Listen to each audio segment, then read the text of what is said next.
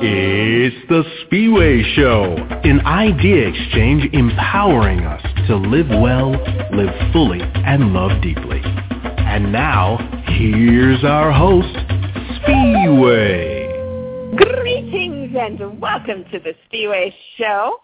I am here. Actually, this is sort of it's sort of a happy show and it's sort of a sad show because on May the 28th, 2014, the world lost Dr. Maya Angelou, a celebrated poet, memoirist, novelist, educator, dramatist, producer, actress, historian, filmmaker, and a civil rights activist. Dr. Angelou is one of the most renowned and influential voices of our time.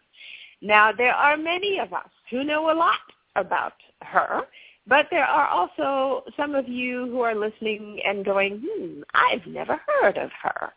And um, there are probably, I'm sure, a lot of you who uh, live outside the United States who might also be thinking, oh, gee, who is she exactly? I'm just going to give you a flavor of the awards that this woman won over the course of her lifetime. Uh, last year, she won the literary uh, uh, literarian award from the National Book Foundation. She also won the Norman Mailer Prize. In 2012, she won the Black Cultural Society Award. And if I go back through history, she has won. I'm just going to list them because there are many the Presidential Medal of Freedom, the Literary Award, the Voice of Peace Award, the Gracie Award, the Marian Anderson Award, the Lincoln Medal, the Martha Parker Legacy Award, the Mother Teresa Award, the Heart, she was a Hearts Day honoree, uh, this was presented to her during Howard University English Department's annual celebration and conference. She won the Charles Evans Hughes Award. She um, was featured at the Museum of Tolerance with Billy Crystal, Joe Torre, and Carlos Santana. She won a Lifetime Achievement Award given as part of the Ethnic Multicultural Media Awards. She won a Grammy. In fact, she won more than one Grammy for Best Spoken Word Album. And if you're wondering, who else? What other amazing person in history won a Grammy for Best Spoken Word. It was, if you were listening to the Speedway show, Martin Luther King. She won the National Medal of Arts.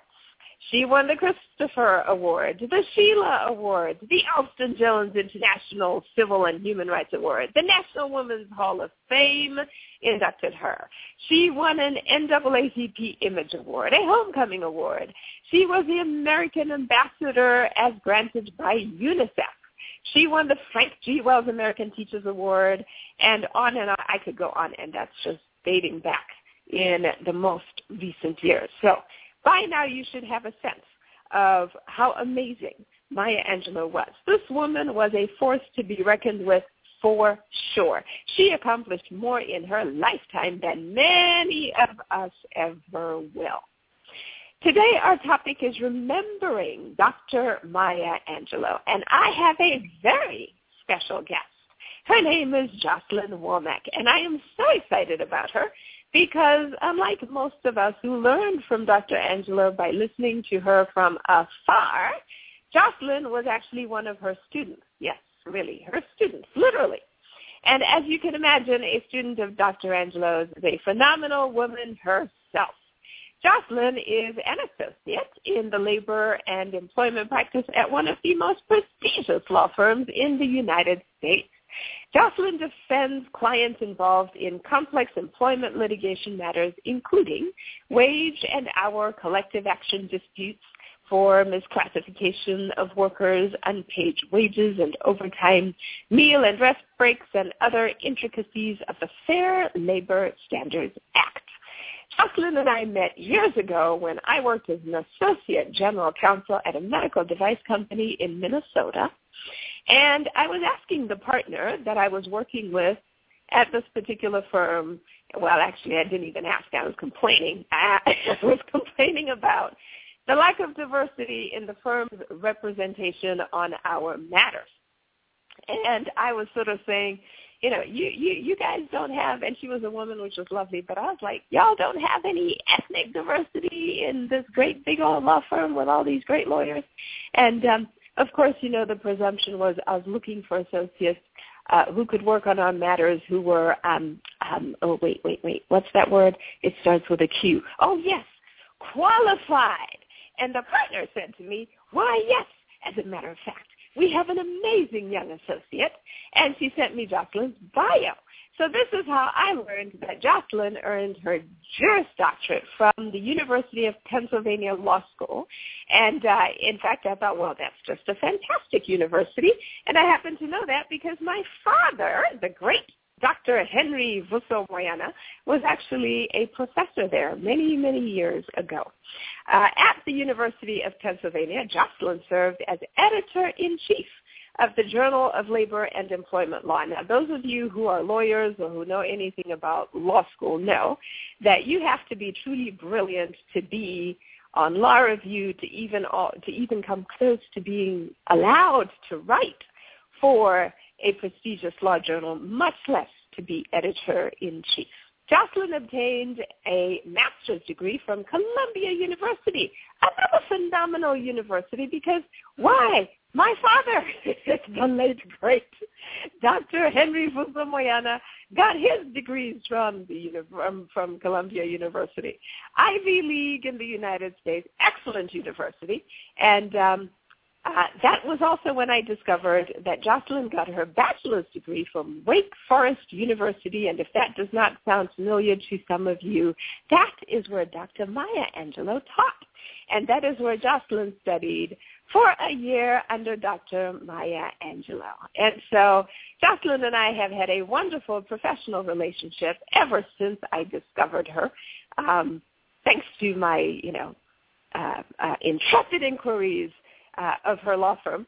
But uh, all that to say, I have found Jocelyn to be a phenomenal resource, and uh, today our partnership continues.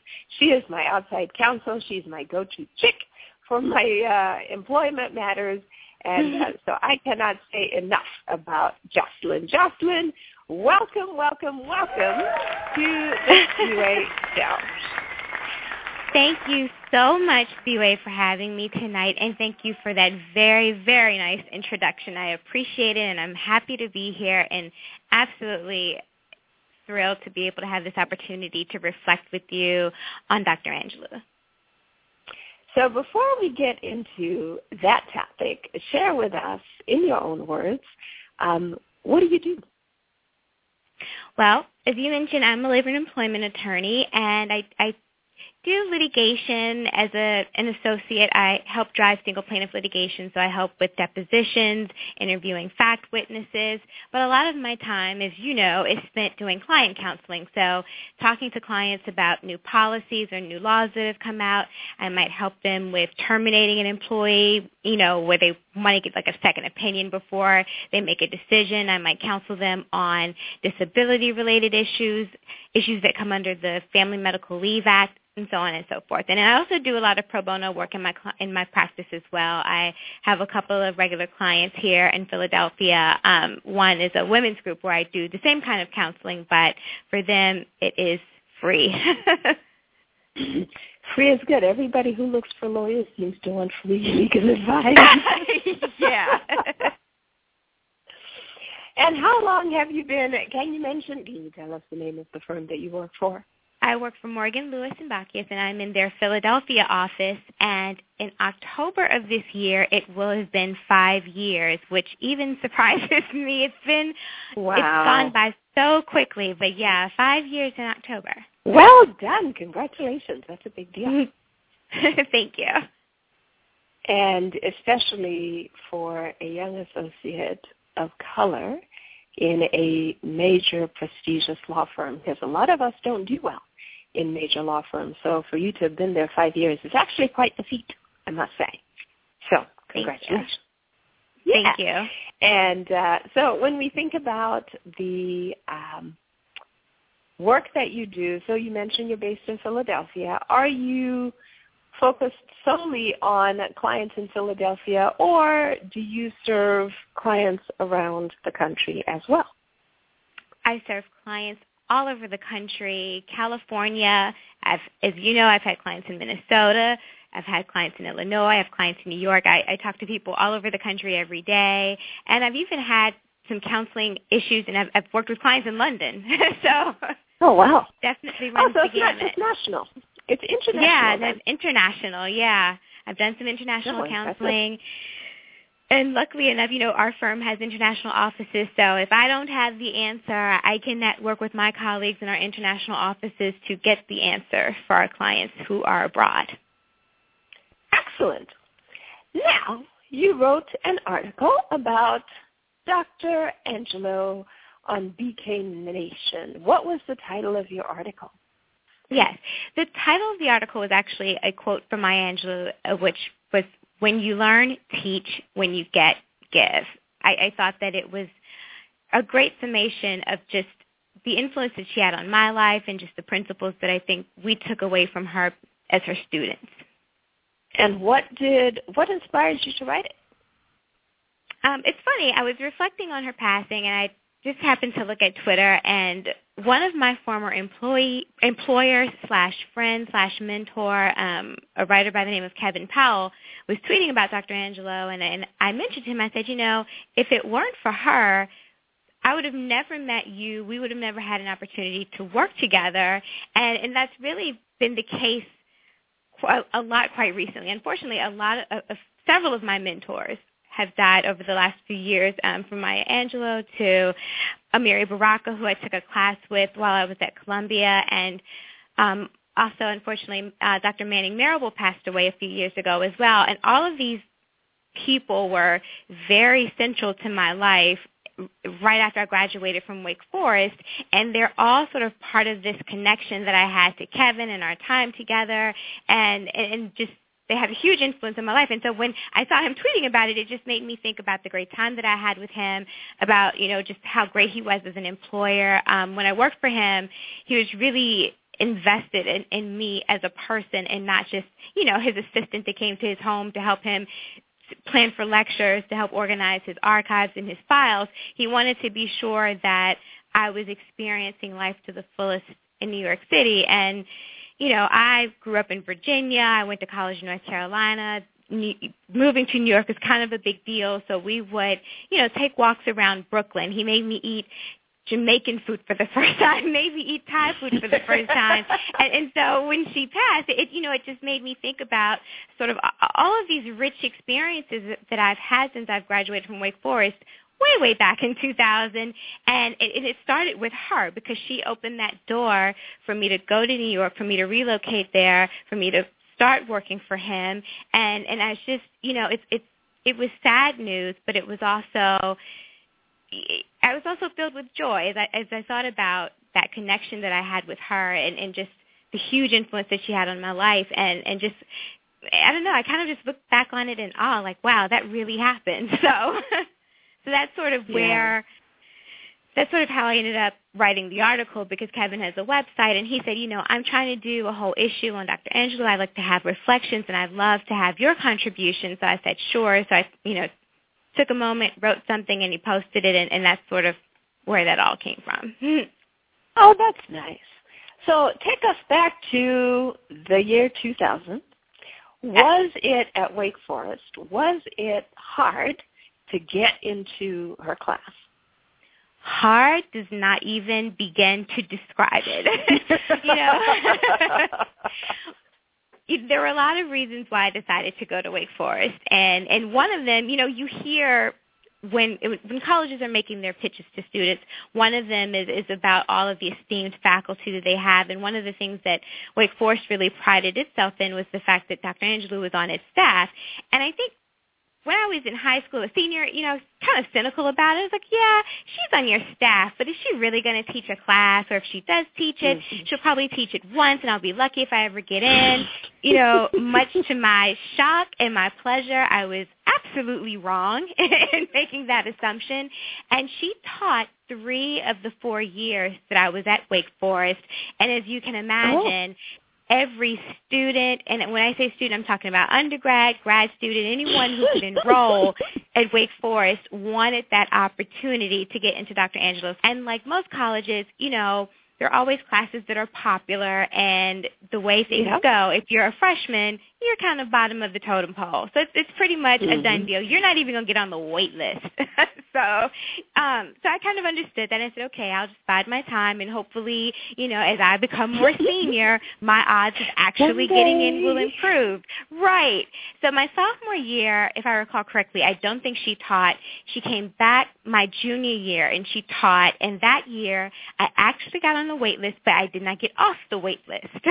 but she did tell us Okay. she said, I'll be back next year. I'll be teaching two classes next year. So please come back. Please try to get into the class again. I'm like, uh, you don't even have to tell me that. I'm going to get into the class next year as a senior.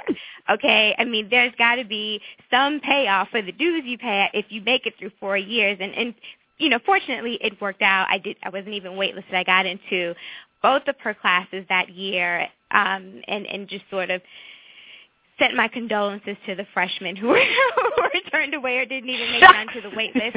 But what I will say, you know, to her credit, our class was probably fit to seat maybe 50 students.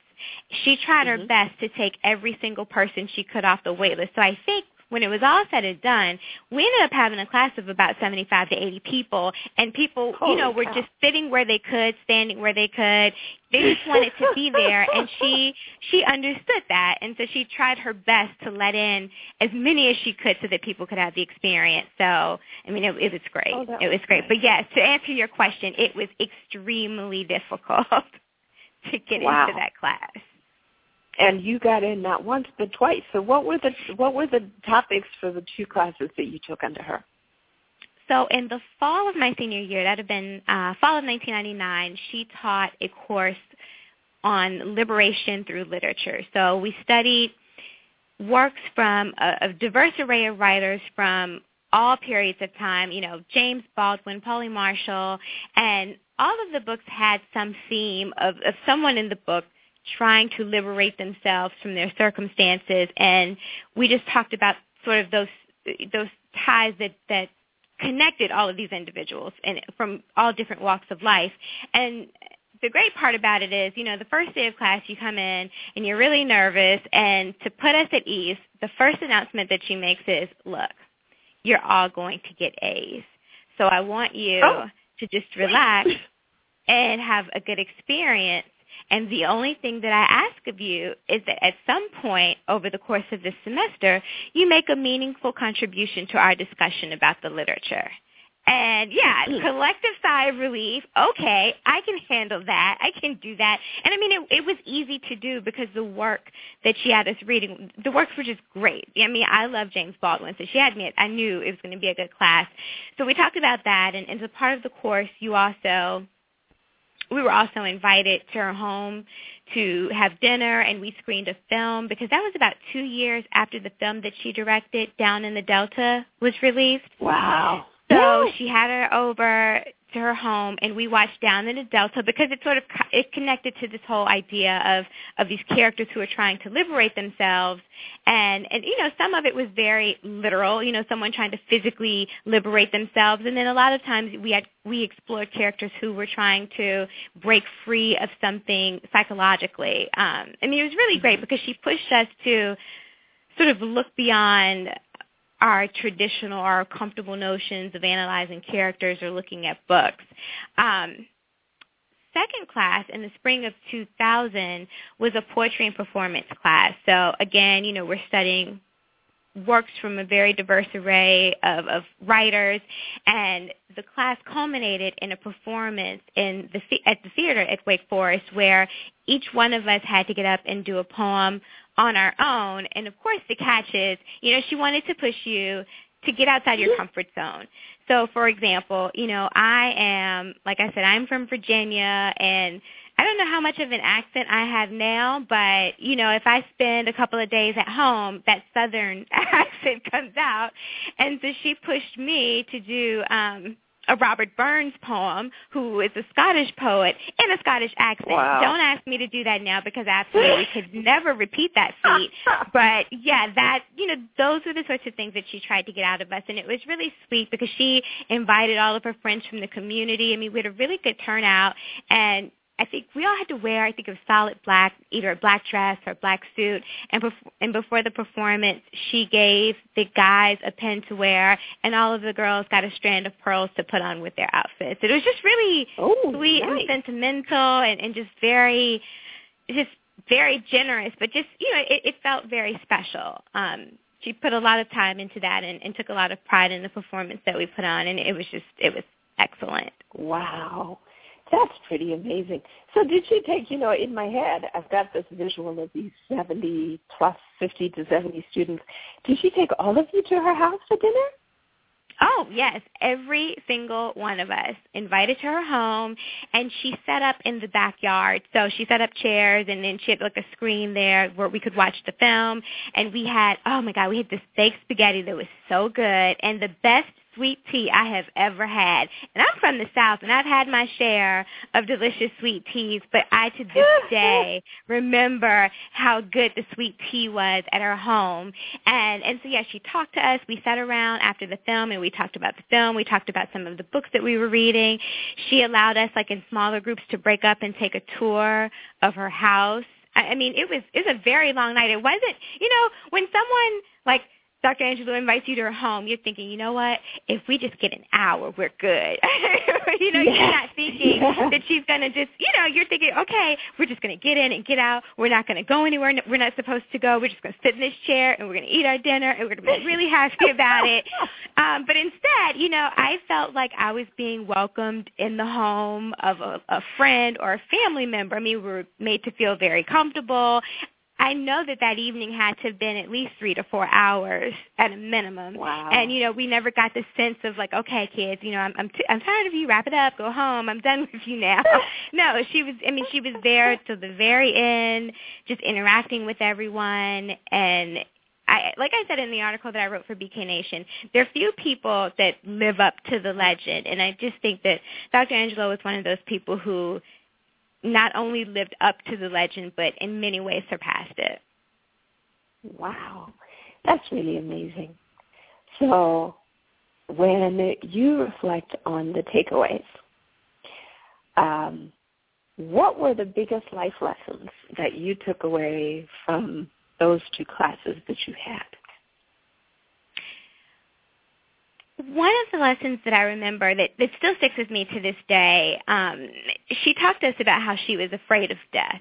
And that resonated with me because, I, you know, I think that it's normal for people to have a, a fear of death. I, I certainly have one myself. And sometimes, you know, in your quiet moments, you kind of think about how, you know, it's this inevitable thing. We're going to lose people that we love and care about. And sometimes that kind of fear and anxiety about the inevitable can be paralyzing.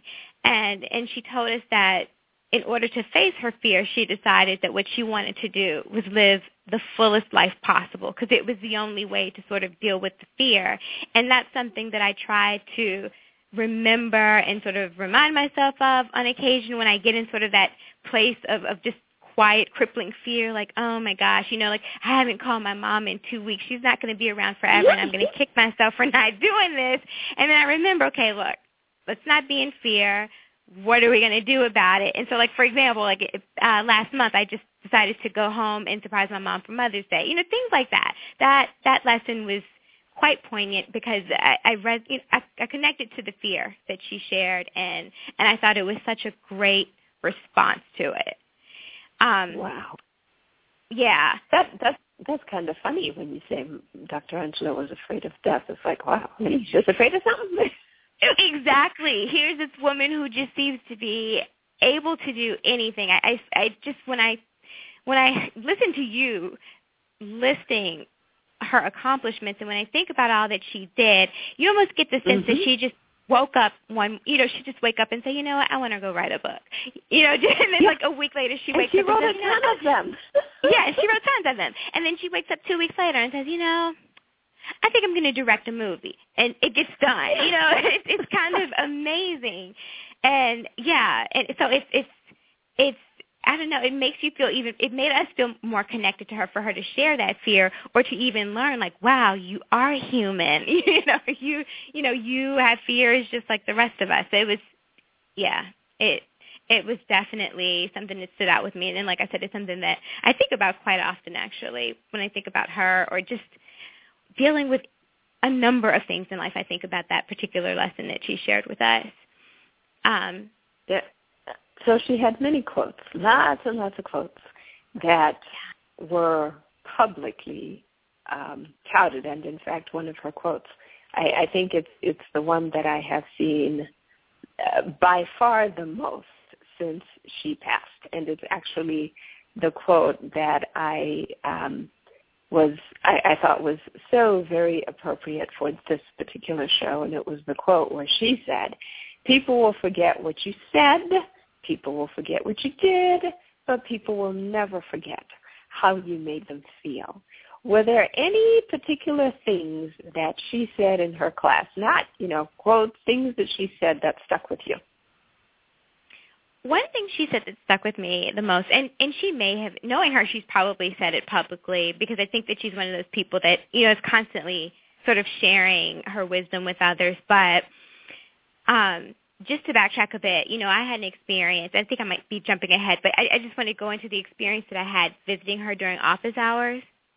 Mm-hmm. And and you know, I'd gone to ask her a question about class, and I was just hoping once again just to get maybe ten minutes of time, and I I consider that a win. You know, ten minutes and I'm good. And it ended up being this like two or three hour conversation that I had with her because once I realized, like, okay, she's really here to talk and she's okay with having a conversation. I was like, okay, well, I'm just going to run with it and see where we go. You know, I, I yeah.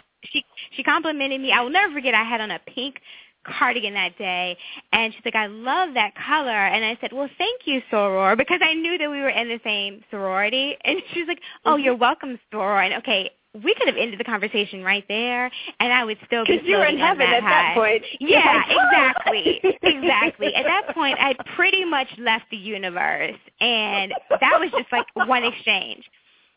And so we continued to talk, you know, about I had questions about like in class. She was really generous with if we had a question about a random person that she had worked with or that we had seen her in pictures with and we asked her about them, she would always stop and, and tell us anecdotes and stories about that person. And the one person that we hadn't talked about in class, and I was a little bit too embarrassed to ask about it, was Tupac because at that time in my life I was very much I was all things Tupac. I loved him as an artist and he had been killed my freshman year of college. And um mm-hmm. and, and so I, I told her, I said, you know, I always wanted to ask you about Tupac. And it's funny because she said, you know, I wish you had asked me about him in class. I would have loved to have shared this in class. And in fact, I think I'm going to share it at the next class. So we talked about her time on the po- the Poetic Justice Set and her time spent with him and, and how much she had really tried to help him and wanted to help him and sort of take him under her wing and and oh. how it, it was it was beautiful. I mean, because I think that someone like a Tupac could rub people the wrong way and your your reaction might be, okay, you know what?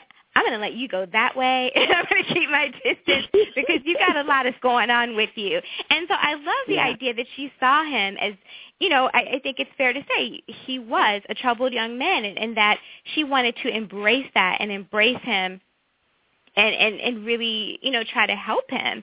And so we talked about that and of course, okay, yeah, now I'm really you thought I was out of the universe after the whole exchange about the Soror thing. Yeah, now I'm really just I don't even know where I am at this point. I think I'm literally levitating in the room. And so through the black hole on the other side. yeah, exactly. Over exactly. Enterprise. exactly. Or my as my friends and I used to joke like, "Girl, I am on deck for the upper room because I'm just going to pass out right here." You know?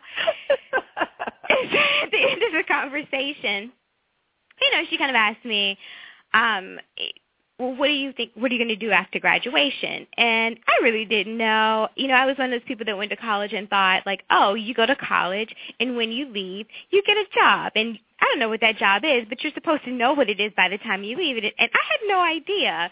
And so that's why I was, you know, grateful for Kevin who had made me an offer to had extended an offer for me to work as his assistant in Brooklyn later that year because I decided to do that. But I told her that I also had some interest in writing and maybe journalism, and she just said, well, and I already told her that I was I was going to relocate to New York, and she said, well, where do you, where would you like to work this summer? And I'm thinking, what? We, we do I want to work this summer? and I was like, well, you know, I look, I just want the experience. I don't beggars can't be choosers. I, I have no preference.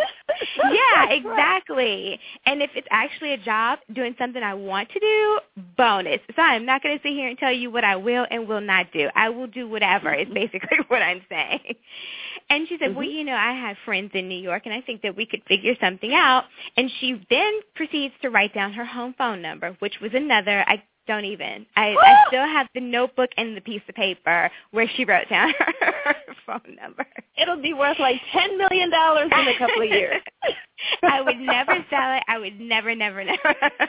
and so it's just, she's like, okay, well, I want you to call me tonight. I don't know after six thirty or anytime after seven, and I'll have some options for you. So of course, okay, at that point, I'm just like speechless. I'm stuttering. I'm flabbergasted. I am shocked. I am overwhelmed. And I I don't know. I think I managed to mutter out a thanks and say something to the effect of, you know, I really appreciate this. I had no intention to come in here and solicit work. You know, I just really wanted to talk. And and this is this is getting to your point and to your question what she said to me in response has stuck with me to this day. And she said, I am here to be used, not abused. Oh, and yeah, she said, you know, I she said, I am fortunate enough and I am blessed to have friends who can help people. That's what I'm supposed to do. I'm supposed to try to help people, you know, do what it is that they're trying to do and if if I have the means and I have the resources, then certainly I'm supposed to share and I'm supposed to provide. That's what I do. She's like, I just don't want to be abused. Aww. And of course, I, at this point, I think I just I don't know. I'm trying not to cry. I think I might have muttered out, yeah, no, no, I wouldn't abuse. you know, whatever. but just wholly inappropriate, very underwhelming response from me. Um, and and, but that lesson kind of stuck with me. I mean, I had no idea when I walked into that office that day just to chit chat with her and maybe soak up some of that excellence that she had. I had no idea that by the end of that night, I had an offer. I could either go and intern at Essence magazine or I could intern at Ms. magazine. She's like, I know the editor in chief at both. She's like, so tell me which one, and then I'll get back in touch with them and then someone will reach out to you. And I said, well, uh, oh yeah, of course. I'm like, I'm shocked again. I just decided, like, okay, I want to do something different, so I'll go to Ms. Magazine and, and intern and work there for the summer. And and that, sure enough, by I think June wow. of 2000, that's exactly where I was. Oh my gosh. And so that's, that's really the lesson. Amazing. And I try to just remember that. I mean, because I know that there's really I mean, she's literally the woman who had it all. So there's nothing other than my gratitude that I can really give to her that she couldn't get herself, you know. So I feel like the best way to do it. I know it sounds cliche, but it's to pay it forward. So I feel, you know, I, I feel very. I feel that's how I honor what she did for me is is by playing that role for other people whenever I can. If there's someone that's just talking about something they want to do in passing or something they need, or if I see two people that I think are sort of like-minded and working towards the same goals, I want to put those two people together because you never know what can happen. And and that's what she did for me that day. And mm-hmm. and yeah, I'm here to be used, not abused. Well, then maybe this goes into the last question of planning to ask you, which is so for all of those listeners out there, what is the best way that people can honor Dr. Maya Angelou's memory? That's absolutely it. I think it goes it goes back to the whole being a being used and not abused thing, allowing yourself to be used and not in the traditional sense that we think about, oh, this person's using you, but in the sense, you know, we all have gifts, experiences, talents that we bring to the table and when people cross our path and we hear them talking about their goals or their dreams or listen to what it is that they're trying to do, if there's something that you can contribute, by all means, I think you honor her by contributing to that person. And it might not be something tangible. It might not be some networking opportunity. Sometimes I think people just benefit from hearing your experiences or hearing the lessons that you've learned. I mean, you know, we were talking earlier about making it five years at a, a law firm as a as a yeah. person of color and my success and and my being able to keep my job this long is due in large part to people who took the time to sit down with me and talk about the missteps that they made as a junior associate and, and share those lessons mm-hmm. with me and and I take them to heart and I try to apply them and remember them and think about them. And I think sometimes it might also come in the form of criticism. You know, someone telling you, "Hey, this is great, but next time you could do X, Y, and Z better." I think that that's how we honor her. I think it's being open with people, and I think it's teaching them when we can, giving when we can, and and trying to connect like-minded people because you never know what that could bring to the world. It could be something great. So, or how you might be affecting their life. You could be changing their life and, and not have any idea that you're doing that. So I think that's how we honor her. And I think going back to that, you know, what I mentioned about her fear of death, I think trying to live a full life, you know, not being paralyzed. Did that. Yeah. living a full life and I think sometimes that means stepping outside of your your comfort zone. You don't have to do it all the time, but every now and then, you know, just being bold enough to give it a try and, and sort of taking that effort as the victory. Just think, you know, it, it might not always work out, but at least you did it. Well, and you know, um, the thing that I thought about as you were talking about her saying that she was here to be used is the fact that your success is unremarkable to you, right? So for you to have made it five years in a large law firm may be unremarkable to you because you did it. And and the fact that you did it means that you have the tools, the energy, the interest, the curiosity, all of the qualities that you needed to learn your way through and to be successful. And then you were also um, supremely qualified and you were incredibly right. smart. Otherwise, you'd have never made it through the door of that law firm. Right. Place, right. But when it's you, right, it, it it's not a remarkable thing. And I, I'm struck by how humble Dr. Angelou was because to her it was nothing, right, to make an right. introduction to two magazines because they just happened to be people that she knew. If you had said, I want to work at Harpo, uh, she would have just picked up the phone and called her friend and said, hey, Oprah, I got this young lady who wants to come and work for you. And, you know, to me and you, it was like, wow. Right. What a Rolodex, right? and and and we sort of you know here you are talking about how enamored you are with this woman and and and you know she kind of she blows at you and i'm i'm sort of mentally vicariously living through you i mean if she if she even looked at my way i i think i'd just be falling over right and so but to her it was an unremarkable thing that she did and i think if we all take that view that actually even though my success is unremarkable to me um, there are other people who can use what I know, the people that I know, the things that I know. And actually it's the reason I do this show because I have a lot of things that over time I figured out, hey, you know, I have a lot of things to say and I've got a lot of people that I know who have a lot of things to say that other people find helpful. And so perhaps it's as we're thinking about paying it forward, it's also to remember that there is nothing that you are that isn't good enough to share. And so to somebody Absolutely. else, you know, your two cents worth of success might be all the difference in the world. And so I think we do have that responsibility to share what we know and our skills and our talents because we're not all created equal. And I, I always hate it when people say, well, if I can do it, you can do it. And I'm like, no, that's not true. That's never right. true because you've got your skills, your talents, your determination, and you've got your triggers. You've got that thing that made you wake up that one day and say, I'm going to go here and I'm going to do this. And, and, and not everybody can do that. So I, I, I take the point and I encourage our listeners, you know, no gift is too small, no ability is too small. And um, we, we all, I think, have a duty to share the talents that we have been given so that together we can become collectively better. Any parting words you want to share with our listeners? Um, I think that you have summed it up because I, I love what you said about, you know, I think that whatever it is that you have, it is something that you should share. And I, I absolutely think that that is just a great parting message at least I believe so.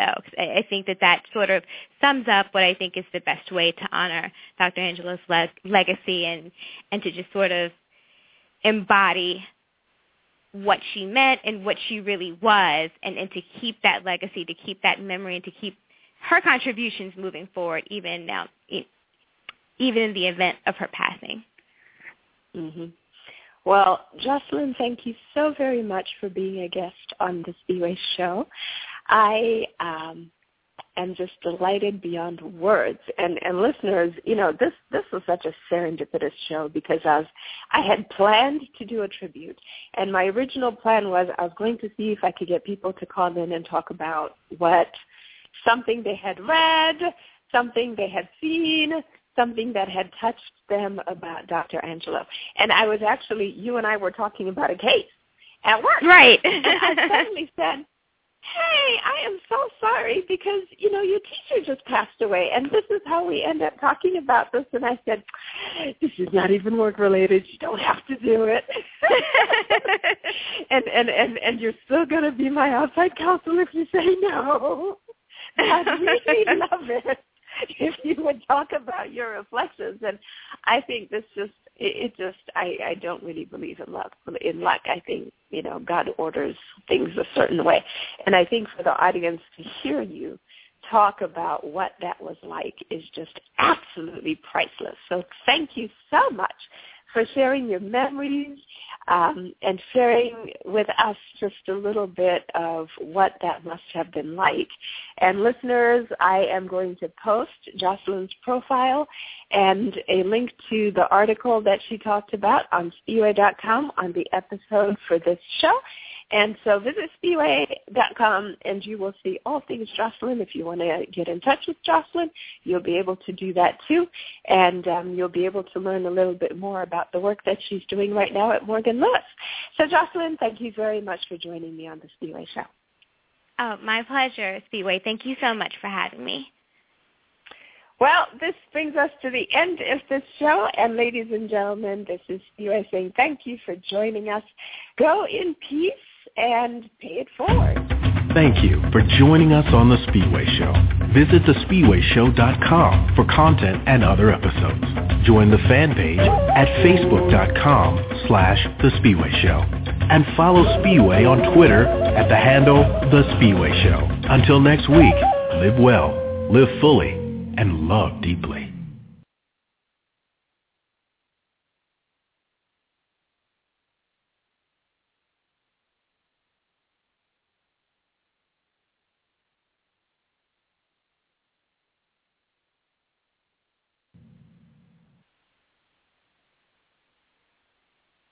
Sorry, my mute was on. Hi. Hi, Spiwe.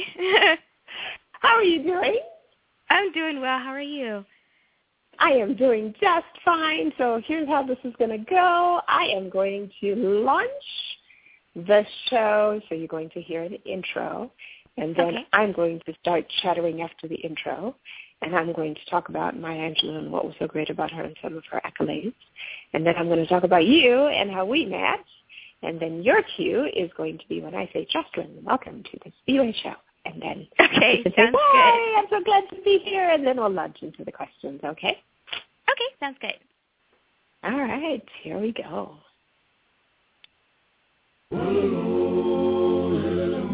It's the Spiwe Show, an idea exchange empowering us to live well, live fully, and love deeply. And now, here's our host, Spiwe. Greetings and welcome to the Spiwe Show. I am here. Actually, this is sort of it's sort of a happy show and it's sort of a sad show because on May the 28th, 2014, the world lost Dr. Maya Angelou, a celebrated poet, memoirist, novelist, educator, dramatist, producer, actress, historian, filmmaker, and a civil rights activist. Dr. Angelou is one of the most renowned and influential voices of our time. Now, there are many of us who know a lot about her, but there are also some of you who are listening and going, hmm, I've never heard of her. And um, there are probably, I'm sure, a lot of you who uh, live outside the United States who might also be thinking, well, gee, who is she exactly?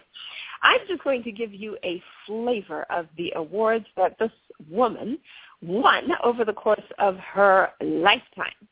Uh, last year, she won the literary uh, uh, literarian award from the National Book Foundation. She also won the Norman Mailer Prize. In 2012, she won the Black Cultural Society Award.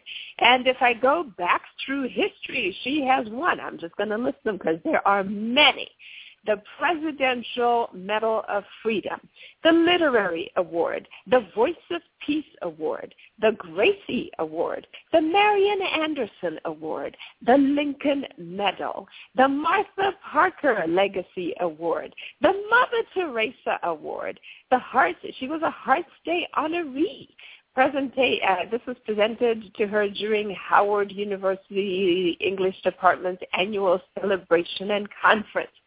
She won the Charles Evans Hughes Award. She um, was featured at the Museum of Tolerance with Billy Crystal, Joe Torre, and Carlos Santana. She won a Lifetime Achievement Award given as part of the Ethnic Multicultural Media Awards. She won a Grammy. In fact, she won more than one Grammy for Best Spoken Word Album. And if you're wondering, who else? What other amazing person in history won a Grammy for Best Spoken Word? It was, if you were listening to the Spiwe Show, Martin Luther King. She won the National Medal of Arts. She won the Christopher Award, the Sheila Award, the Alston Jones International Civil and Human Rights Award, the National Women's Hall of Fame inducted her. She won an NAACP Image Award, a Homecoming Award. She was the American Ambassador as granted by UNICEF.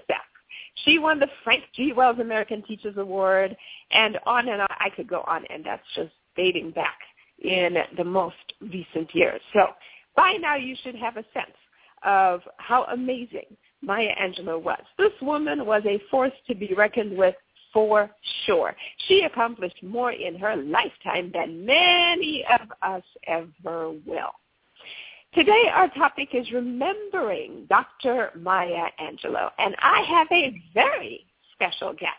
Her name is Jocelyn Womack, and I am so excited about her because unlike most of us who learned from Dr. Angelou by listening to her from afar, Jocelyn was actually one of her students. Yes, really, her students, literally. And as you can imagine, a student of Dr. Angelou's is a phenomenal woman herself. Jocelyn is an associate in the labor and employment practice at one of the most prestigious law firms in the United States. Jocelyn defends clients involved in complex employment litigation matters, including wage and hour collective action disputes for misclassification of workers, unpaid wages and overtime, meal and rest breaks, and other intricacies of the Fair Labor Standards Act. Jocelyn and I met years ago when I worked as an associate general counsel at a medical device company in Minnesota. And I was asking the partner that I was working with at this particular firm, well, actually, I didn't even ask. I was complaining. I was complaining about the lack of diversity in the firm's representation on our matters. And I was sort of saying, you know, you, you, you guys don't have, and she was a woman, which was lovely, but I was like, y'all don't have any ethnic diversity in this great big old law firm with all these great lawyers. And um, of course, you know, the presumption was I was looking for associates uh, who could work on our matters who were, um, um, oh, wait, wait, wait, what's that word? It starts with a Q. Oh, yes, qualified. And the partner said to me, why, yes, as a matter of fact, we have an amazing young associate. And she sent me Jocelyn's bio. So this is how I learned that Jocelyn earned her Juris Doctorate from the University of Pennsylvania Law School. And uh, in fact, I thought, well, that's just a fantastic university. And I happen to know that because my father, the great Dr. Henry Vuso Moyana, was actually a professor there many, many years ago. Uh, at the University of Pennsylvania, Jocelyn served as editor-in-chief of the Journal of Labor and Employment Law. Now, those of you who are lawyers or who know anything about law school know that you have to be truly brilliant to be on law review to even to even come close to being allowed to write for a prestigious law journal, much less to be editor-in-chief. Jocelyn obtained a master's degree from Columbia University, another phenomenal university because why? My father, the late great Dr. Henry Vuso Moyana, got his degrees from the from, from Columbia University, Ivy League in the United States, excellent university, and um, uh, that was also when I discovered that Jocelyn got her bachelor's degree from Wake Forest University, and if that does not sound familiar to some of you, that is where Dr. Maya Angelou taught, and that is where Jocelyn studied for a year under Dr. Maya Angelou. And so Jocelyn and I have had a wonderful professional relationship ever since I discovered her, um, thanks to my, you know, uh, uh, intrepid inquiries uh, of her law firm. But uh, all that to say, I have found Jocelyn to be a phenomenal resource, and uh, today our partnership continues. She is my outside counsel. She's my go-to chick for my uh, employment matters, and uh, so I cannot say enough about Jocelyn. Jocelyn, welcome, welcome, welcome to the UA Show.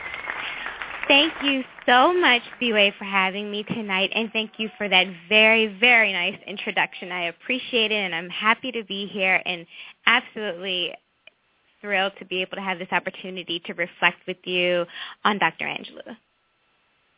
So before we get into that topic, share with us, in your own words, um, what do you do? Well, as you mentioned, I'm a labor and employment attorney, and I, I do litigation as a, an associate. I help drive single plaintiff litigation, so I help with depositions, interviewing fact witnesses. But a lot of my time, as you know, is spent doing client counseling. So talking to clients about new policies or new laws that have come out.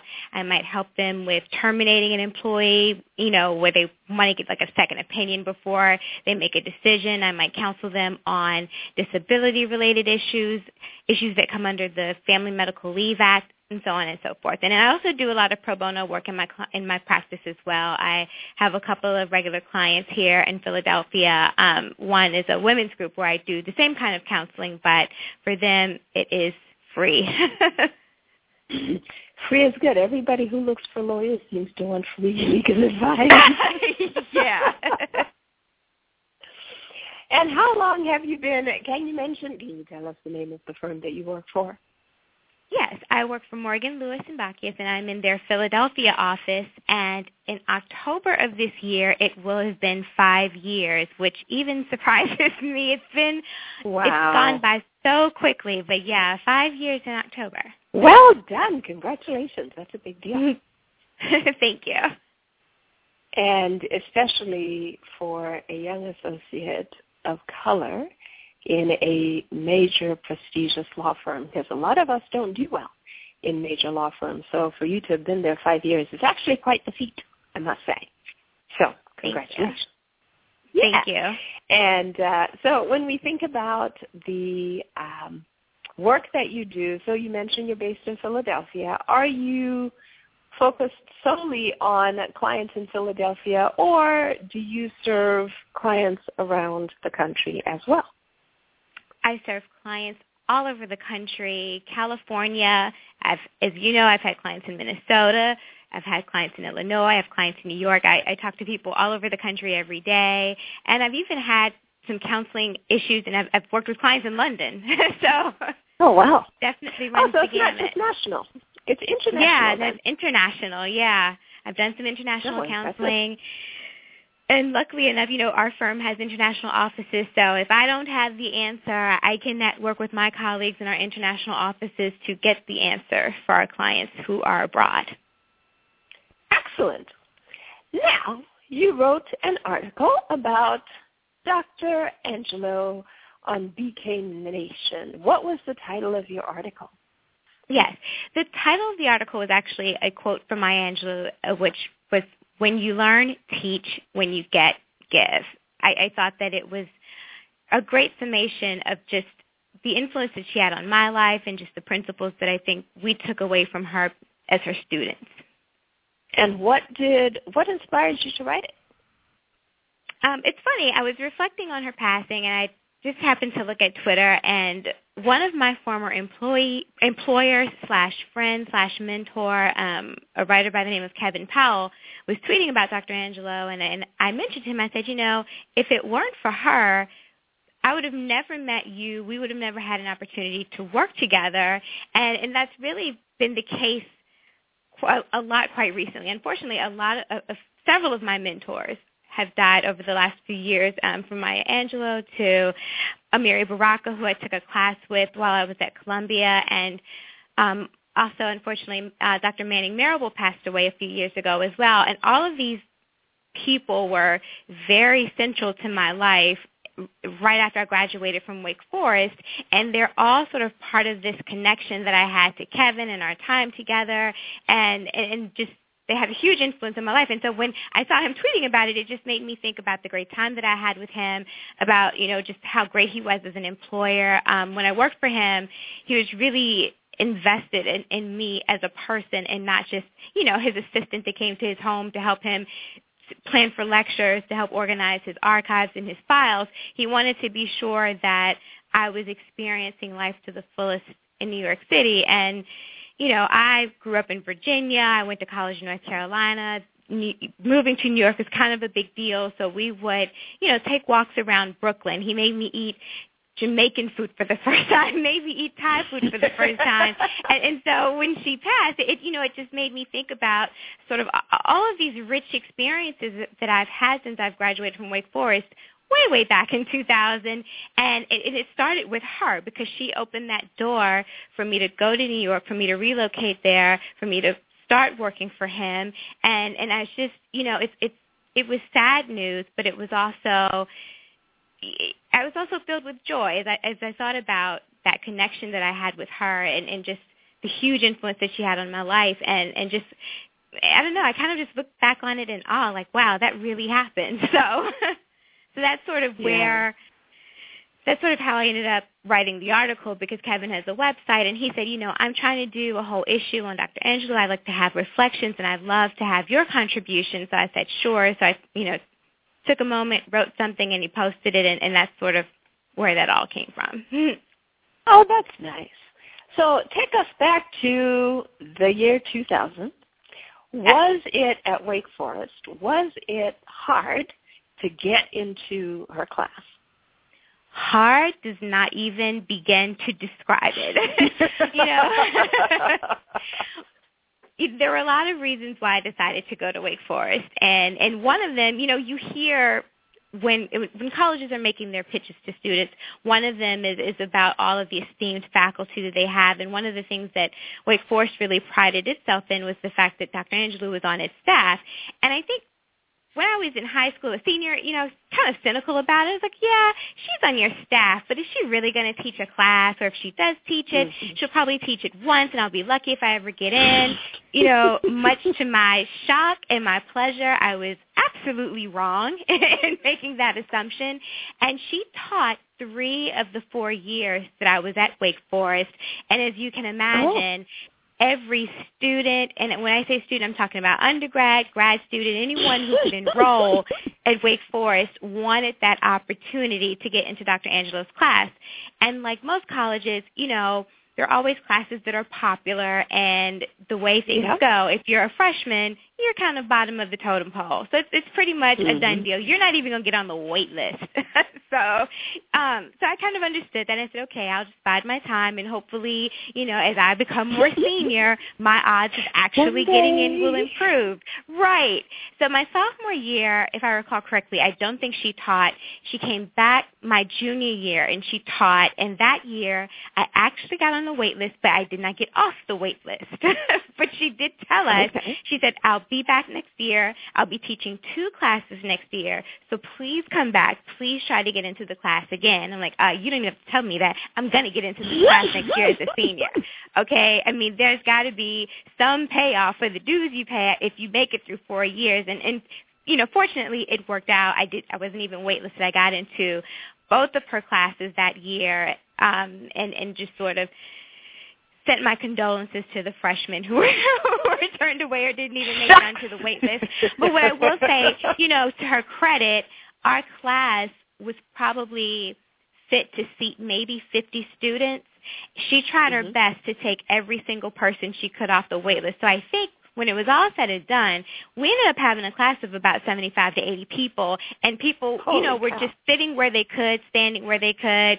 They just wanted to be there, and she she understood that, and so she tried her best to let in as many as she could so that people could have the experience. So, I mean, it, it was great. Oh, it was great. But yes, to answer your question, it was extremely difficult to get wow. into that class and you got in not once but twice. So what were the what were the topics for the two classes that you took under her? So in the fall of my senior year, that had been uh, fall of 1999, she taught a course on liberation through literature. So we studied works from a, a diverse array of writers from all periods of time, you know, James Baldwin, Paule Marshall, and all of the books had some theme of, of someone in the book trying to liberate themselves from their circumstances and we just talked about sort of those those ties that that connected all of these individuals and from all different walks of life and the great part about it is, you know, the first day of class you come in and you're really nervous and to put us at ease, the first announcement that she makes is, look, you're all going to get A's. So I want you oh. to just relax and have a good experience and the only thing that I ask of you is that at some point over the course of this semester, you make a meaningful contribution to our discussion about the literature. And yeah, collective sigh of relief. Okay, I can handle that. I can do that. And I mean, it, it was easy to do because the work that she had us reading, the works were just great. I mean, I love James Baldwin, so she had me. I knew it was going to be a good class. So we talked about that, and as a part of the course, you also we were also invited to her home to have dinner and we screened a film because that was about two years after the film that she directed down in the delta was released. Wow. So she had her over to her home and we watched Down in the Delta because it sort of it connected to this whole idea of of these characters who are trying to liberate themselves.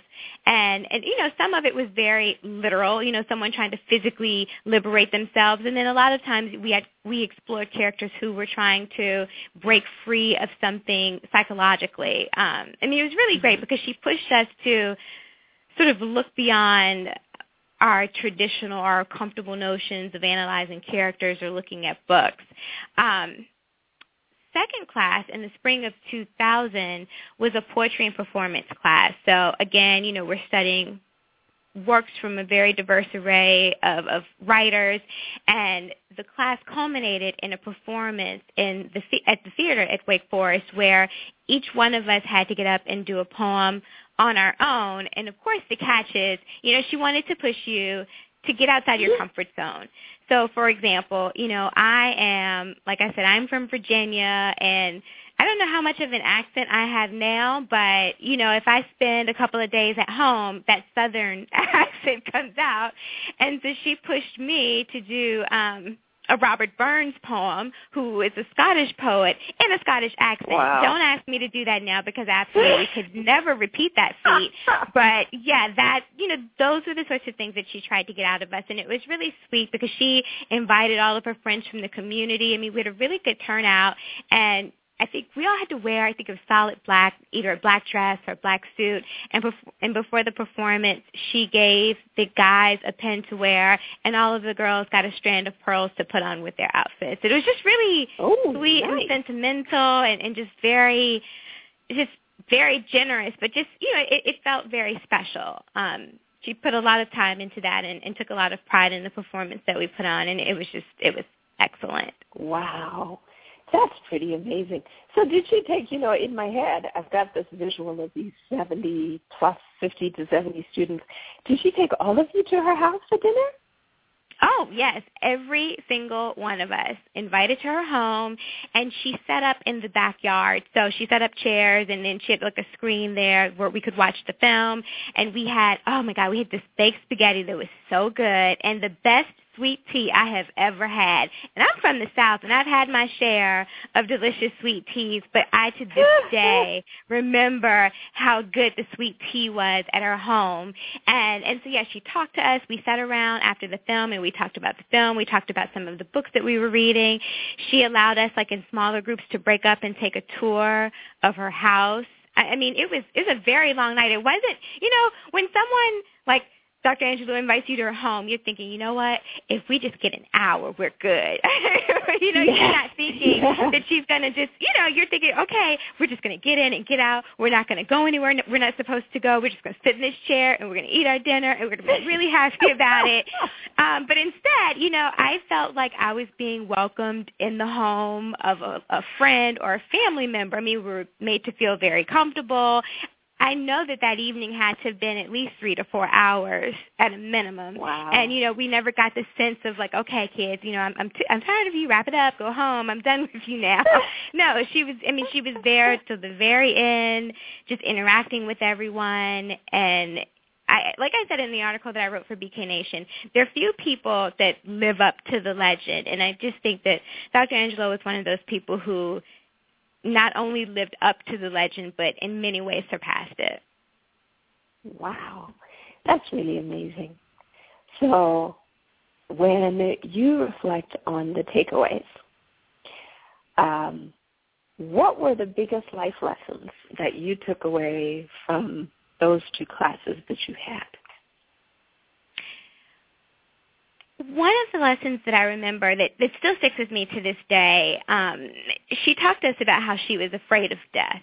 And that resonated with me because, uh, you know, I think that it's normal for people to have a, a fear of death. I, I certainly have one myself. And sometimes, you know, in your quiet moments, you kind of think about how, you know, it's this inevitable thing. We're going to lose people that we love and care about. And sometimes that kind of fear and anxiety about the inevitable can be paralyzing. And and she told us that in order to face her fear, she decided that what she wanted to do was live the fullest life possible because it was the only way to sort of deal with the fear. And that's something that I try to remember and sort of remind myself of on occasion when I get in sort of that place of, of just quiet, crippling fear, like, oh my gosh, you know, like I haven't called my mom in two weeks. She's not going to be around forever, and I'm going to kick myself for not doing this. And then I remember, okay, look, let's not be in fear.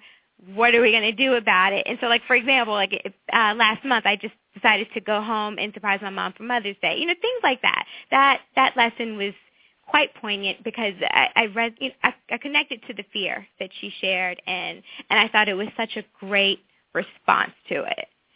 Um, wow.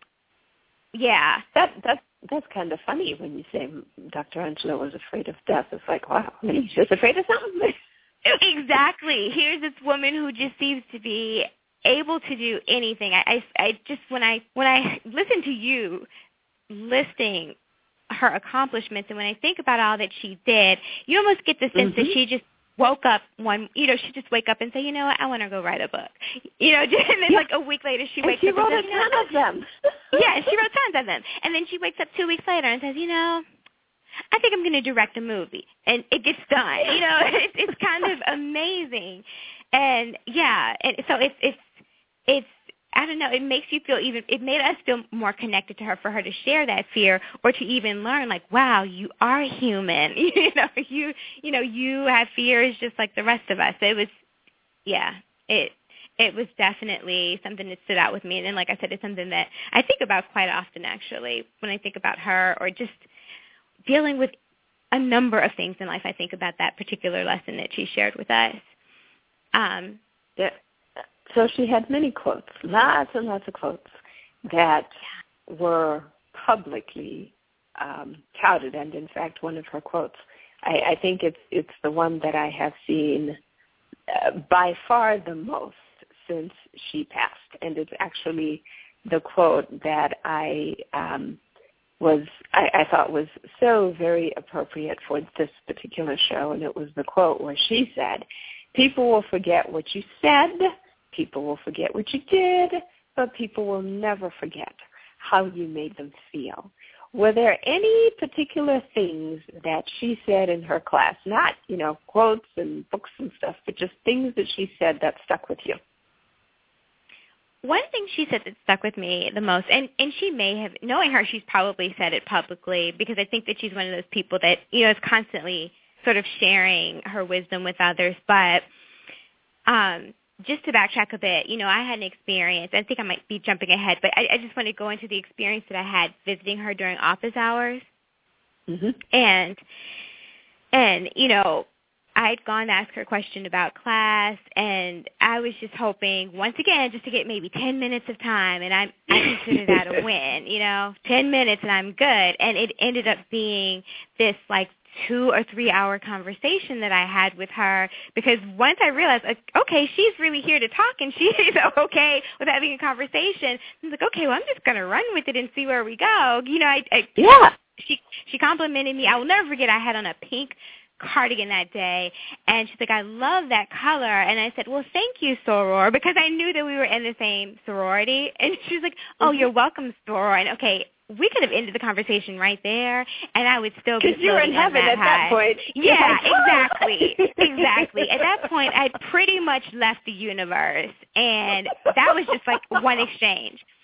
And so we continued to talk, you know, about I had questions about like in class. She was really generous with if we had a question about a random person that she had worked with or that we had seen her in pictures with and we asked her about them, she would always stop and, and tell us anecdotes and stories about that person. And the one person that we hadn't talked about in class, and I was a little bit too embarrassed to ask about it, was Tupac because at that time in my life I was very much I was all things Tupac. I loved him as an artist and he had been killed my freshman year of college. And um mm-hmm. and and so I, I told her I said, you know, I always wanted to ask you about Tupac, and it's funny because she said, you know, I wish you had asked me about him in class. I would have loved to have shared this in class, and in fact, I think I'm going to share it at the next class. So we talked about her time on the po- the poetic justice set and her time spent with him, and, and how much she had really tried to help him and wanted to help him and sort of take him under her wing, and and oh. how it, it was it was beautiful. I mean, because I think that someone like a Tupac could rub people the wrong way and your your reaction might be, okay, you know what? I'm going to let you go that way, and I'm going to keep my distance because you got a lot of going on with you. And so I love the yeah. idea that she saw him as, you know, I, I think it's fair to say he was a troubled young man, and, and that she wanted to embrace that and embrace him and and and really you know try to help him and so we talked about that and of course okay yeah now i'm really you thought I was out of the universe after the whole exchange about the soror thing. Yeah, now I'm really just I don't even know where I am at this point. I think I'm literally levitating in the room.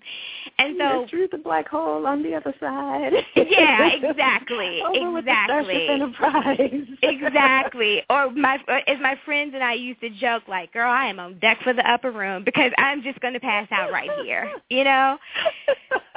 at the end of the conversation, you know, she kind of asked me, um, well, what do you think, what are you going to do after graduation? And I really didn't know. You know, I was one of those people that went to college and thought like, oh, you go to college and when you leave, you get a job. And I don't know what that job is, but you're supposed to know what it is by the time you leave it. And I had no idea. And so that's why I was, you know, grateful for Kevin who had made me an offer to, had extended an offer for me to work as his assistant in Brooklyn later that year because I decided to do that. But I told her that it also had some interest in writing and maybe journalism. And she just said, well, and I already told her that I was I was going to relocate to New York, and she said, "Well, where do you, where would you like to work this summer?" And I'm thinking, what? Where do I want to work this summer? and I was like, well, you know, I look. I just want the experience. I don't. Beggars can't be choosers. I, I have no preference. yeah, exactly. And if it's actually a job doing something I want to do, bonus. So I'm not going to sit here and tell you what I will and will not do. I will do whatever. Is basically what I'm saying. And she said, mm-hmm. well, you know, I have friends in New York, and I think that we could figure something out. And she then proceeds to write down her home phone number, which was another. I don't even. I, I still have the notebook and the piece of paper where she wrote down her phone number. It'll be worth like ten million dollars in a couple of years. I would never sell it. I would never, never, never. and so it's just, she's like, okay, well, I want you to call me tonight. I don't know after six thirty or anytime after seven, and I'll have some options for you. So of course, okay, at that point, I'm just like speechless. I'm stuttering. I'm flabbergasted. I am shocked. I am overwhelmed. And I I don't know. I think I managed to mutter out a thanks and say something to the effect of, you know, I really appreciate this. I had no intention to come in here and solicit work. You know, I just really wanted to talk. And and this is this is getting to your point and to your question what she said to me in response has stuck with me to this day. And she said, I am here to be used, not abused. Oh, and yeah, she said, you know, I she said I am fortunate enough and I am blessed to have friends who can help people. That's what I'm supposed to do. I'm supposed to try to help people, you know, do what it is that they're trying to do and if if I have the means and I have the resources, then certainly I'm supposed to share and I'm supposed to provide. That's what I do. She's like, I just don't want to be abused. Aww. And of course, I, at this point, I think I just I don't know. I'm trying not to cry. I think I might have muttered out, yeah, no, no, I wouldn't abuse. you know, whatever. but it's just wholly inappropriate, very underwhelming response from me. Um, and and but that lesson kind of stuck with me. I mean, I had no idea when I walked into that office that day just to chit chat with her and maybe soak up some of that excellence that she had. I had no idea that by the end of that night, I had an offer. I could either go and intern at Essence magazine or I could intern at Ms. magazine. She's like, I know the editor in chief at both. She's like, so tell me which one, and then I'll get back in touch with them and then someone will reach out to you. And I said, well, uh, oh yeah, of course. I'm like, I'm shocked again. I just decided, like, okay, I want to do something different, so I'll go to Ms. Magazine and, and intern and work there for the summer. And and that, sure enough, by I think June wow. of 2000, that's exactly where I was. Oh my gosh. And so that's, that's really the lesson. Amazing. And I try to just remember that. I mean, because I know that there's really, I mean, she's literally the woman who had it all. So there's nothing other than my gratitude that I can really give to her that she couldn't get herself, you know.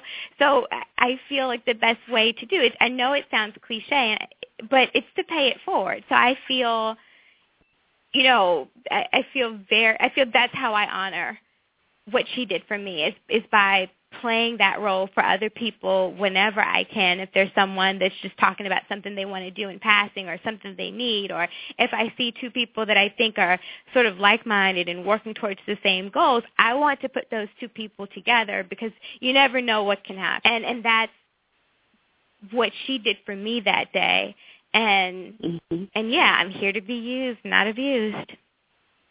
Well, then maybe this goes into the last question of planning to ask you, which is so for all of those listeners out there, what is the best way that people can honor Dr. Maya Angelou's memory? That's absolutely it. I think it goes it goes back to the whole being a being used and not abused thing, allowing yourself to be used and not in the traditional sense that we think about, oh, this person's using you, but in the sense, you know, we all have gifts, experiences, talents that we bring to the table and when people cross our path and we hear them talking about their goals or their dreams or listen to what it is that they're trying to do, if there's something that you can contribute, by all means, I think you honor her by contributing to that person. And it might not be something tangible. It might not be some networking opportunity. Sometimes I think people just benefit from hearing your experiences or hearing the lessons that you've learned. I mean, you know, we were talking earlier about making it five years at a, a law firm as a as a Yeah. person of color and my success and and my being able to keep my job this long is due in large part to people who took the time to sit down with me and talk about the missteps that they made as a junior associate and, and share those lessons Mhm. with me and and I take them to heart and I try to apply them and remember them and think about them. And I think sometimes it might also come in the form of criticism. You know, someone telling you, "Hey, this is great, but next time you could do X, Y, and Z better." I think that that's how we honor her. I think it's being open with people, and I think it's teaching them when we can, giving when we can, and and trying to connect like-minded people because you never know what that could bring to the world. It could be something great. So, or how you might be affecting their life. You could be changing their life and, and not have any idea that you're doing that. So, I think that's how we honor her. And, I think going back to that, you know, what I mentioned about her fear of death, I think trying to live a full life, you know, not well, paralyzed did that. yeah. Living a full life and I think sometimes that means stepping outside of your your comfort zone. You don't have to do it all the time, but every now and then, you know, just being bold enough to give it a try and and sort of taking that effort as the victory. Just think, you know, it, it might not always work out, but at least you did it. Well, and you know, um, the thing that I thought about as you were talking about her saying that she was here to be used is the fact that your success is unremarkable to you, right? So for you to have made it five years in a large law firm may be unremarkable to you because you did it and and the fact that you did it means that you have the tools, the energy, the interest, the curiosity, all of the qualities that you needed to learn your way through and to be successful. And then you were also um, supremely qualified and you're incredibly Right. smart. Otherwise, you'd have never made it through the door of that law firm Right. place, right? But when it's you, right, it, it it's not a remarkable thing. And I, I'm struck by how humble Dr. Angelou was because to her it was nothing, right, to make an Right. introduction to two magazines because they just happened to be people that she knew. If you had said, I want to work at Harpo, uh, she'd have just picked up the phone and called her friend and said, hey, Oprah, I got this young lady who wants to come and work for you. And, you know, to me and you, it was like, wow, Right. What a Rolodex, right? And and and we sort of, you know, here you are talking about how enamored you are with this woman, and and and you know, she kind of she blows at you, and I'm I'm sort of mentally vicariously living through you. I mean, if she if she even looked at my way, I I think I'd just be falling over, right?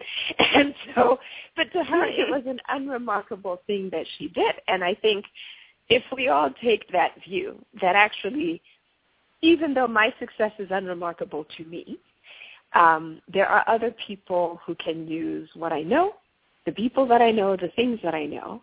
And actually it's the reason I do this show because I have a lot of things that over time I figured out, hey, you know, I have a lot of things to say and I've got a lot of people that I know who have a lot of things to say that other people find helpful. And so perhaps it's as we're thinking about paying it forward, it's also to remember that there is nothing that you are that isn't good enough to share. And so to somebody else, you know, your two cents worth of success might be all the difference in the world. And so I think we do have that responsibility to share what we know and our skills and our talents because we're not all created equal. And I, I always hate it when people say, well, if I can do it, you can do it. And I'm like, no, that's not true. That's never Right. true. because you've got your skills, your talents, your determination, and you've got your triggers. You've got that thing that made you wake up that one day and say, I'm going to go here and I'm going to do this and and and not everybody can do that. So I I, I take the point and I encourage our listeners you know, no gift is too small. No ability is too small.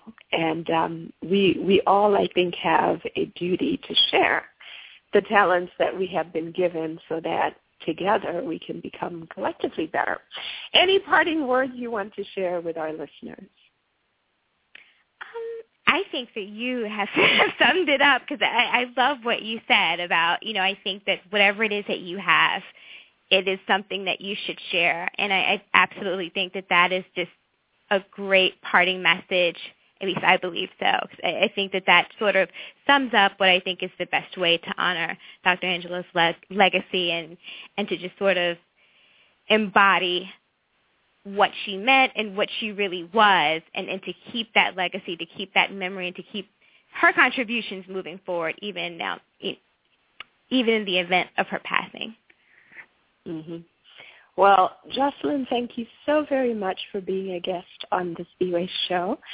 I um, am just delighted beyond words. And, and listeners, you know, this, this was such a serendipitous show because as I had planned to do a tribute, and my original plan was I was going to see if I could get people to call in and talk about what something they had read, something they had seen, something that had touched them about Dr. Angelou. And I was actually, you and I were talking about a case at work. Right. and I suddenly said, hey, I am so sorry because, you know, your teacher just passed away and this is how we end up talking about this. And I said, this is not even work related. You don't have to do it. and, and, and, and you're still going to be my outside counsel if you say no. I'd really love it.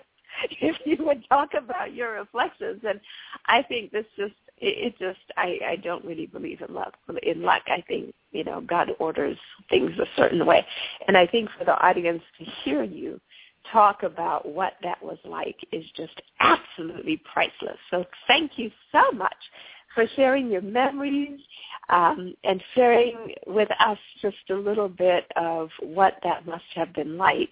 And listeners, I am going to post Jocelyn's profile and a link to the article that she talked about on spiwe.com on the episode for this show. And so visit spiwe.com and you will see all things Jocelyn. If you want to get in touch with Jocelyn, you'll be able to do that too. And um, you'll be able to learn a little bit more about the work that she's doing right now at Morgan Lewis. So Jocelyn, thank you very much for joining me on the Spiwe Show. Oh, my pleasure, Spiwe. Thank you so much for having me. Well, this brings us to the end of this show. And ladies and gentlemen, this is Spiwe saying thank you for joining us. Go in peace and pay it forward. Thank you for joining us on The Spiwe Show. Visit thespiweshow.com for content and other episodes. Join the fan page at facebook.com slash The Spiwe Show. And follow Spiwe on Twitter at the handle The Spiwe Show. Until next week, live well, live fully, and love deeply.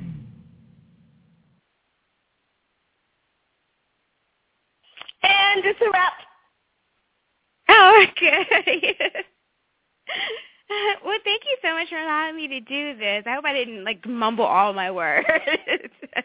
no, you didn't. In fact, I thought that was absolutely perfect. You um you know the the the the what's the word? The enthusiasm and the joy uh, and and the zeal just really came through, and and it was just delightful to listen to you because, you know, as as you were talking about how you know when she just you, you just showed up this one day for this one thing and that was it and you were happy i'm you know i'm sort of kind of sitting there with you going yep i can see what you mean. I can see why that would just be like what? Over the moon right.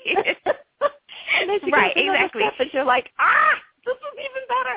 And then she's like and i can help you just like whoa yeah, and I'm just like, is this really happening? Like, is this is this life? Is this really my life? Is this is this actually happening to me right now? Like, I guess it is happening. I'm not dreaming. Yeah, she oh, she was she was great, and you know, one thing I did mention, but what was so funny about her class is that she only had one little pet peeve, and her pet peeve was people that came to class late, because Oh. she she felt like if you came to class late when you open the door, you let the air out of the room. And I totally get it because I'm one of those people that's easily distracted. So I do, you know, once we're settled and we're digging in and we're going at it, I don't want to hear someone shuffling around and coming late or whatever, you know, Yeah. doing whatever to get themselves set up.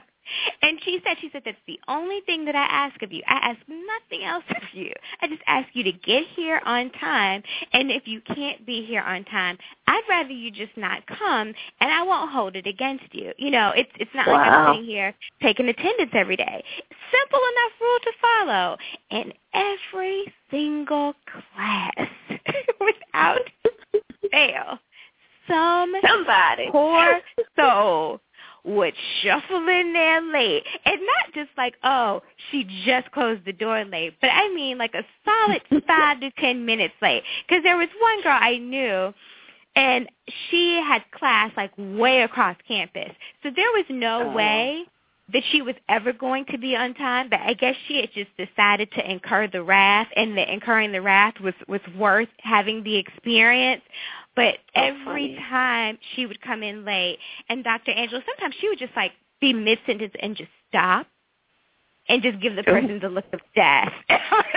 Oh no! How do you how do you keep doing this? like, you either need You to one you need to drop that other class or I don't know, get somebody in the car to like get you over here quicker. but Yeah, you, do this is crazy because I would never want to be that person. And I kind of feel like she remembered their faces. I feel like she knew who they were when they did it. It was I know so you. funny. Yes, like funny. like you had one job. I asked you to do one thing, and Just what are you doing? thing. Yeah, Yeah. exactly. That's funny. But that, yeah, that was so. Oh my god, that was hilarious when she would do. Ugh, yeah, those poor souls. Poor well, poor souls. this was fantastic. So send me. Um, actually, have if you want me to use the photo on the Morgan Lewis website, except those are black and white. So I'm sure you have. You're you're very pretty. I'm sure you have like a color photo, bio photo, somewhere. yeah, I'm trying to think if I have a. Yeah, I have some that could be used. Yeah, yeah, I can crop. Okay. Let's just crop crop it down to my face and it'll be appropriate. Not that they're inappropriate pictures, but they're clearly casual pictures. But I can take one that just like crop it down so it's just my head. Okay. Um, so I have I have a lingering question. Do people tell you that I didn't think about until I looked at your bio photo recently? Do people tell you you look like Kerry Washington? Kerry Washington? no, I've never heard that. Well, well, I will take that as a oh. compliment. Well, maybe it's just me. I think it's the it's it's the it's the it's a lot the haircut and the eyes. And that was the first person I thought of when I looked at your photo. I was like, you know, I haven't seen this woman for a while. Huh. well, I will absolutely take that as a compliment. well, there you have it. All right, my dear. Well, I'm going to let you go. And uh, so thank you. I will send you an email when this goes out. You'll see it. Um, and actually, it's going out this. It's going to be on the website this Sunday. So whatever you're sending, you got to send it this week because it's posting on. yes. Sunday. okay. If I don't send it to you tonight, it'll definitely be tomorrow at the latest. And I'm gonna share Oh, it with my family so you can have all this traffic from Central Virginia on your That is website. awesome. That is absolutely awesome. You have a great weekend, and I'm sure we'll be talking, if not next week, probably within the next two weeks or so. Okay, sounds good. Thanks, Spiwe. Bye. Bye-bye.